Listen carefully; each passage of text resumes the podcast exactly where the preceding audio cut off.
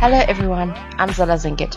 Welcome to COVID Stuck Abroad, the podcast where I get to chat with South Africans who are living abroad in 2020 when COVID 19 changed the world as we know it. This podcast aims to tell the personal accounts of guests featured and does not claim to offer verified facts.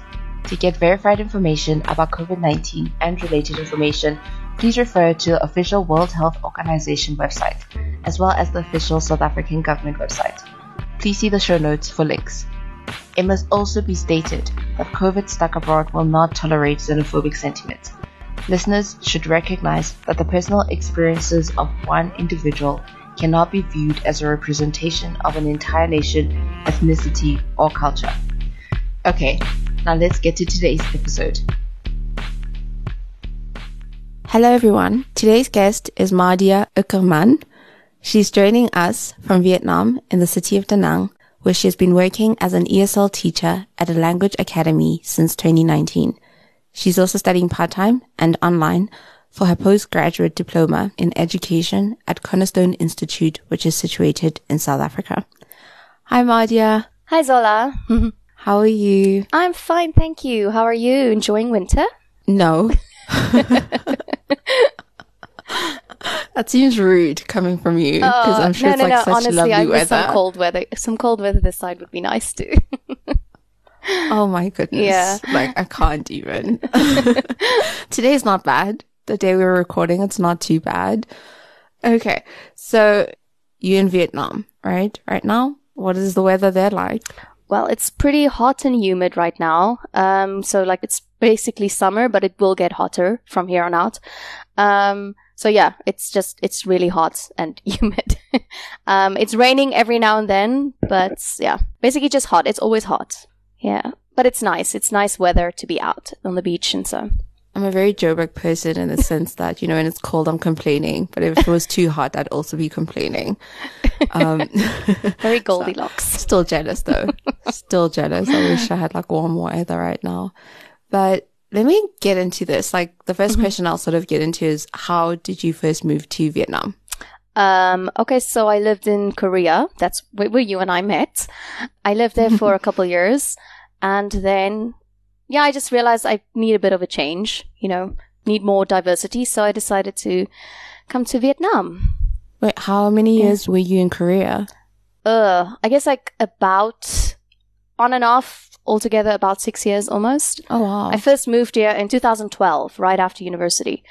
So basically, what started as a gap year has essentially turned into a career, Ah. um, which I'm grateful for. I'm very happy. I'm, I really, really enjoy what I'm doing, um, which is why I'm studying to just not be an English teacher for the rest of my life. But um, I just needed a bit of a change from Korea. So that's why Vietnam. I actually also wanted to like ask you about that. Like, how did you, you know, get into a career of being an ESL teacher? Because yeah, you've done it for so long. So how did you even mm. know about it? How did you start it? And you know, what attracted you to it as a career path? Hmm. I think initially for most people who do it for the first time, it's kind of like a just a nice break, a way to make some money and travel a bit, mm. which is what it was for me first. Um, like I had a friend, we studied together, we did our degree together, and after we graduated, she went to Korea and I did a postgrad. And I always just followed what she was doing and got emails from her and it looked really cool. I'm like, oh, maybe I should do that instead of just, you know, jump into the whole nine to five Yeah. after university. And um, so I thought, yeah, I'll do that for like a year or two, maybe. And well, yeah, that became a few more years. so now I do actually really enjoy teaching. There's been ups and downs, but I find it really rewarding. But I've been very fortunate with the work I've gotten. So yeah, it's a good life. I enjoy it. Yeah. So since leaving South Africa in 2012, you've lived in South Korea and Vietnam now. yes, Or I actually did go home for a year. Um, I lived in Oh, Worcester, okay. um, near Cape Town. I lived there for a bit. Yeah. um, and I worked.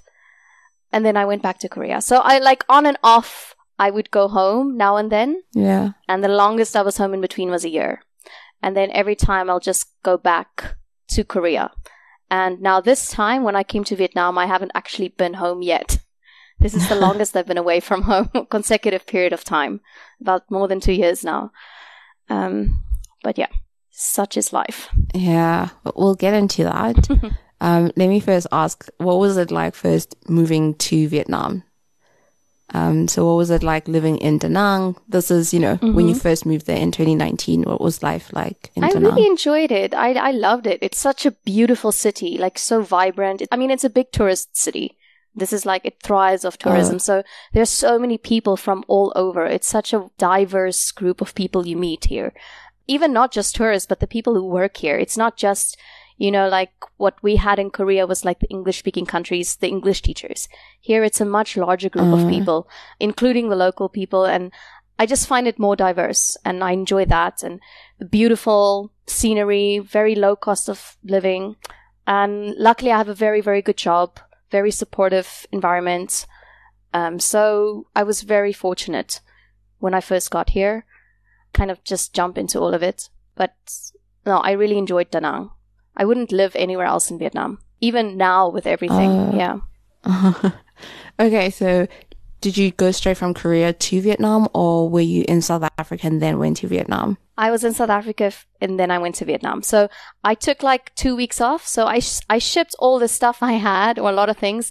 I just shipped it straight to Vietnam because it was so much cheaper to do that. And then I went mm. home for two weeks on vacation.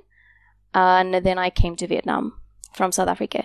And then I had my cat brought over three months later once I was settled in. yeah. So this was in April 2019. Yes. Yeah. Yeah. In April.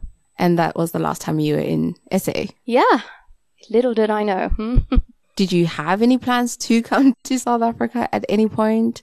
Yeah, I guess. You know, for me, it's like you can't really plan that far ahead, but I was thinking, oh, if I take a contract break, because maybe mm. I would stay in Vietnam longer, but I'll take a quick break and maybe go home for a bit, um, which is usually the case. I'll go home in between.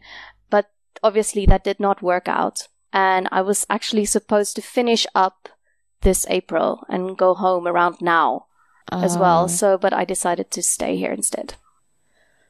So, okay, let's get into it. You know, mm-hmm. this podcast is called COVID Stuck Abroad, and it's about, you know, how the coronavirus pretty much just like changed people's lives and plans. Mm. When did you even first hear about this virus and what it is?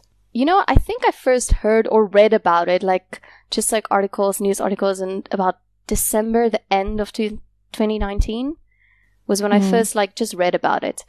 You know, before it started like majorly spreading, but it was still only in China at that time.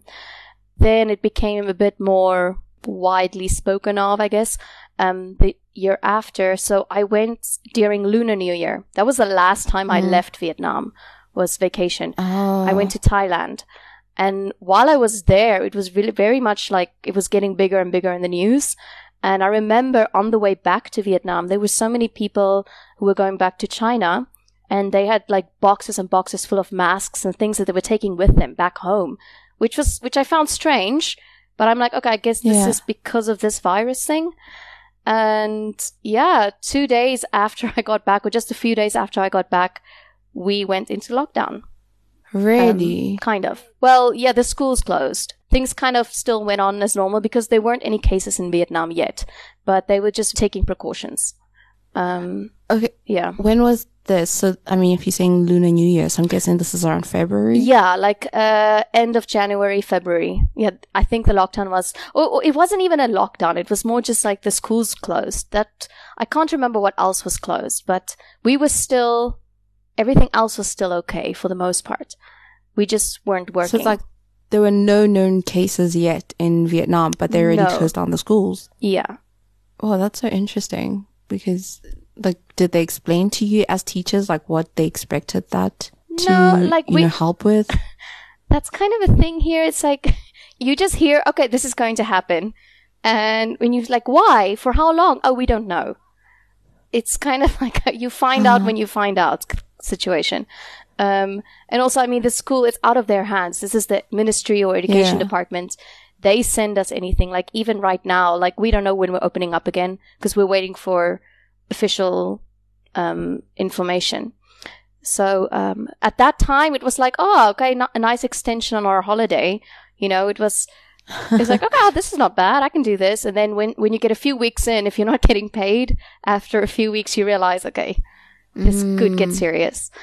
So at first it wasn't, we all kind of enjoyed it, just having the break, but then realizing that this is not, But the minute when schools closed, um, then you were not no longer getting paid as teachers because you're not in class teaching. yes. Well, it totally depends on the kind of work contract you have, I suppose. Yeah. Um, so you get paid per hour that we teach.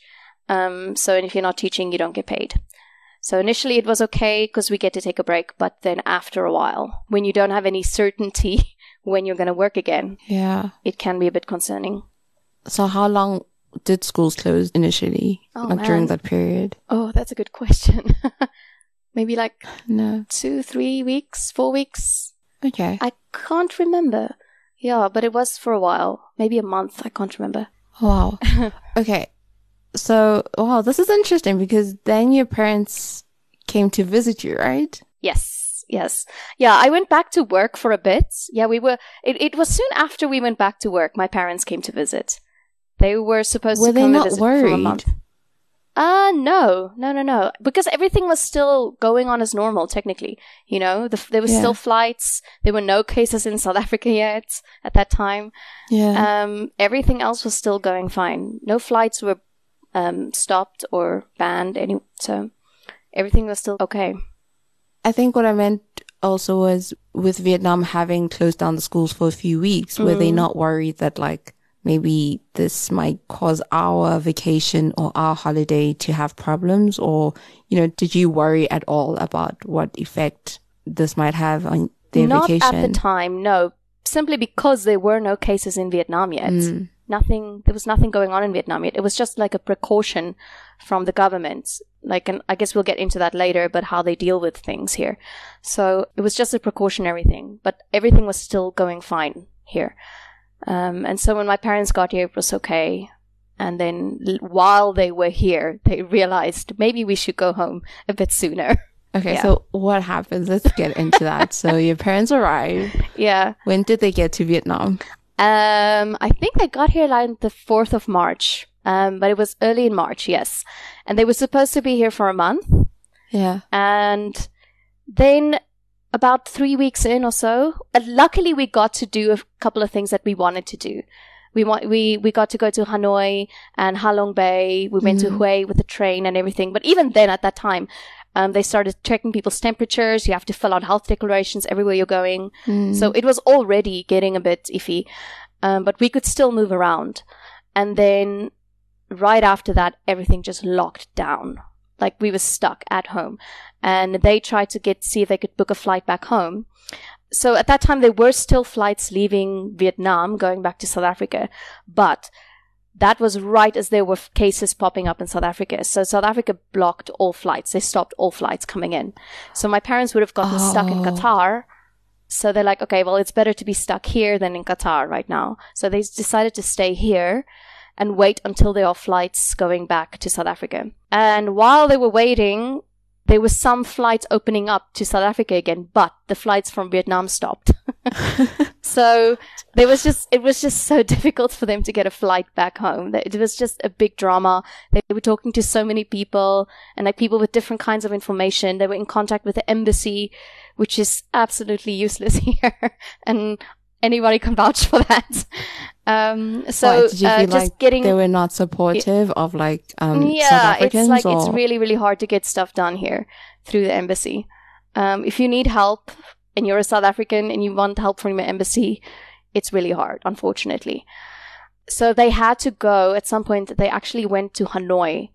Um, I said goodbye to them, and they got a f- they got a domestic flight to Hanoi. Domestic flights were still okay at the time, and um, they stayed there and they stayed near the embassy. And my dad would go there every day. He would go to the embassy and go talk to the people because if you call, like nothing happens. But he eventually they got some documentation or forms that they needed, and they were on a list for flights. They needed to get on a bunch of lists for flights to Tokyo and then from Tokyo to Qatar and from Qatar to Johannesburg. And you need to be on each and every single flight list. And it was just drama because my mom is on one list, but my dad isn't. And then on the one list, he is, but she isn't. So it's, yeah, it was a bit of a headache for them. And I was stressed out for their sake.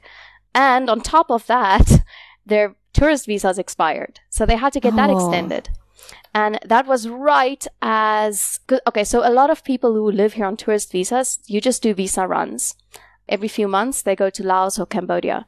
Do you But want to explain now- that, like, to people who might not understand what a visa run is? So the visa run is basically if you are here on a tourist visa or if you change visas, you have to leave the country and come back in on your new visa. That's how it works. So a lot of people just go like every few months. There's this little van, the visa run, the visa run van that goes to Laos or Cambodia. um, or people just go to Thailand or so. And actually, in, and during March, end of March, yeah, Vietnam closed all borders, like no more people in or out tourists. Like if you're out of the country, you can't come back in. That's how it is. So people couldn't leave. Um, so now they had to do like visa extensions um, through the agencies, and that is so much money. Or they pushed up the prices, you know, because they're like, oh, these people are forced to, they can't do anything else. They have to pay. So they pushed mm-hmm. up the prices to like ridiculous amounts, which is very unfortunate. But that was a bit of a headache, but we got that sorted for my parents. Got them a good deal. yeah. So also, also, there was also a story with a visa agent. I basically caught her trying to cheat my mom and I called her out on it. And then she just like gave me a really, really good price instead. So I'm like, all right, sure, let's do it. so yeah, luckily, luckily that was sorted because I was mostly concerned for that. But I'm just grateful that they eventually got out. But uh, while they were here, even they they actually had a really good time. They enjoyed living here. Just I I told them I guess for the first time now they can say they've actually lived an expat lifestyle. Because my dad, they, he would have he would use my motorbike and drive around, get groceries. Like they'll do the regular stuff that people do here. Go for walks in that late afternoon. So go to the market. so I think they kind of enjoyed it. How long were they actually in Vietnam, in, like in Oh. total? So yeah, I said they were supposed to be here for a month, right? They were here for three months. Jeez. yeah, so they were here for about three months, and they lived with me in my studio apartment, um, which was really, which was actually quite nice. It was not as Yeah. bad, you know, like not bad, bad, but it's like you would think being with your parents in a studio apartment for three months, um, you can work on each other's nerves. But we saw, I, I tried to look at it as camping, you know, because I grew up, we always loved camping as kids. And I always, I just every day remind myself, like, I'd never get to see them, you know, and now we have time we can spend together. And we played games, we watched movies, um, we went for walks together. My mom cooked. And it was actually during a nice time because during that lockdown, I wasn't working either. And I was doing some online work, but I Oh, wasn't paying enough. So I wasn't making money. But uh, my parents stayed with me and my mom bought all the groceries. And she was cooking, and it was actually so nice to not have to be alone during that time because you were not allowed to visit friends or have people come over to your house Mm. either. So I was actually very grateful to have them around, you know. So it wasn't really bad. I actually enjoyed having them around. Uh, just the last few days, the last 10 days, they rented a little room in the same building from my landlady. So they had their own space and I had my space. Because me and my mom, we are both kind of, we like our space. so it was just nice to have that. But we still saw each other every day and had dinner together. And so, so overall, it wasn't a bad experience. It was just unplanned. you just kind of have to go with it. Yeah. What did family say back in South Africa? Like, you know, knowing that your family is in Vietnam and they were not supposed to be there for that long. Like, you know, what did your siblings say? Oh, uh, I mean, like uh, they were like, as long as they're safe and you know everything is okay. Like my dad had enough vacation at that time; he had enough leave built up, so that was okay. But his colleague had to do a lot of the work, so eventually my dad started Ah. having to do some stuff online. But um, I I think even Huisgenoot had like an interview with them. And some news sources back Oh. home, yeah, and like the local newspaper, they had interviews with them about the couple stuck abroad. yeah. Maybe I should have been interviewing them. Yeah, like, no, no, yeah, like they were and stuff?" famous, man, in our little hometown. okay, so then, wow. So even for you, they go back home. Um, this is around what time? Like June, July? Mm, yeah, Or- like May ish. I think they went May end of Okay. May around. And then what happens with you guys? So like Vietnam is opening up Mm. now, or are you still in lockdown, or what's happening? Like what's the state Well- of you know the country? Okay, right now Like, no, or I mean, at I mean, that at time? the time, at that time. then it was okay. Like the lockdown was lifted, and then I actually should explain this part first how they deal Mm. with cases they find here. So if they find like two positive cases, they will lock down. It's Mm. really so they're very much about like track and trace where the infection came from. And so once they have secured that and everyone's locked down and they can find out and you know, put everyone in quarantine who needs to be in quarantine and test everybody, then if there's no more cases, then everything goes on as normal. So they are still kind of, you have to wear a mask and things like that. Mm-hmm. But after that, for months, everything was fine, as in fine, fine. Everything was going on as normal. And I realized, like, oh, we're so privileged compared to other places in South Africa at the time. You know, you're not allowed to go out. You can't buy hot food. It's just so many things going on and we're just enjoying life, going on as normal, going to work, you know, nothing strange. And then there was another lockdown again in around August, September, or October. I can't remember. But yeah, in summer that time. And it was also a very, very strict lockdown. What does so that mean? when you are in lockdown, you are locked in, as in you are only allowed to go out to buy food, Mm. and only those places are open as well. And people obey the rules, you know? It's like people are not protesting or things like that. You basically just do what you're told. That's how it works. But it has worked here, at least. And they managed to test so many people. I think they managed to test over 12,000 foreigners just in Da Nang in a matter of two weeks. We were all oh. tested. No, they're very, very efficient in how they deal with things. And I take my hat off to Vietnam for how well they've managed this. Yeah, I'm very grateful for the way they deal with it. So the lockdowns have been strict, but they have worked because once we are open again, then we can just go on as normal. But I think the main thing that has definitely made a difference is the fact that the borders are closed and have been for over a year now. Yeah, I'm trying to understand that. So it's like when you say they closed, does it mean that people can leave Vietnam, like when your parents left, but then Yeah. no one can come in? Yeah, you can leave, but you can't come back in.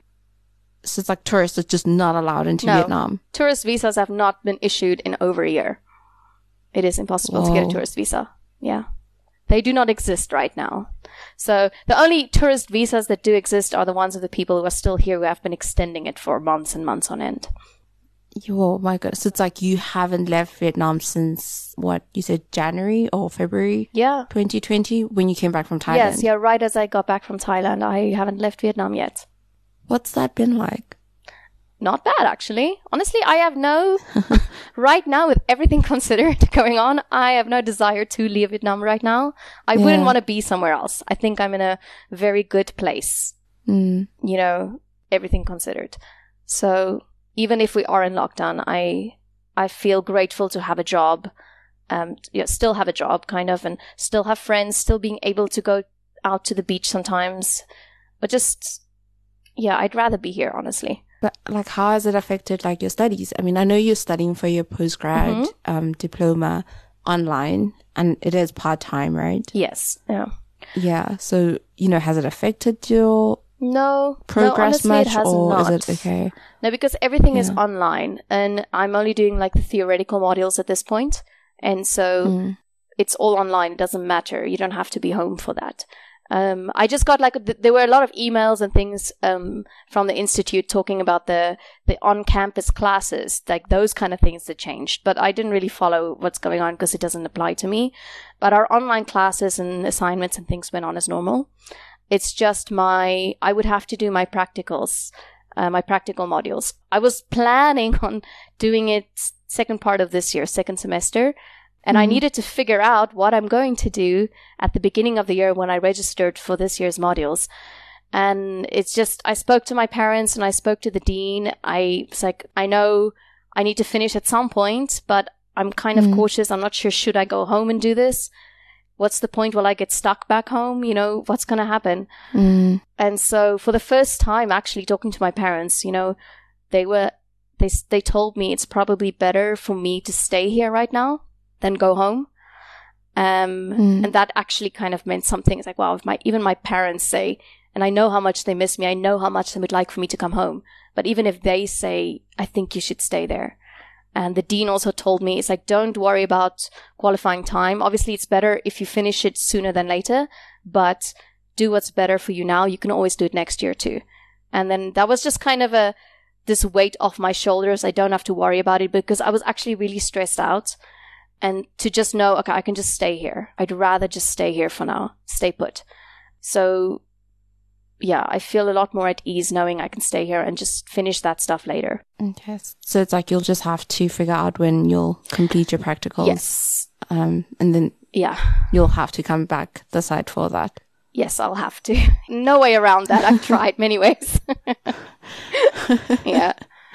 Oh my gosh. Okay. But how is life going then right now? Like, what's it like now? Just in 2021, um, you know, being in Um, Vietnam. Well, 2021 has started off well. I mean, it was fine. I traveled inside the country. I've traveled some, like, went to some really cool places in Vietnam. Like, we can still travel in the country. Well, until recently, there was another lockdown just now. so, Oh, um, yeah, but that's that's like semi-lifted at this point. So the beaches are open again, and then restaurants and bars are now open, but only until nine. Um, so they're slowly getting back to it.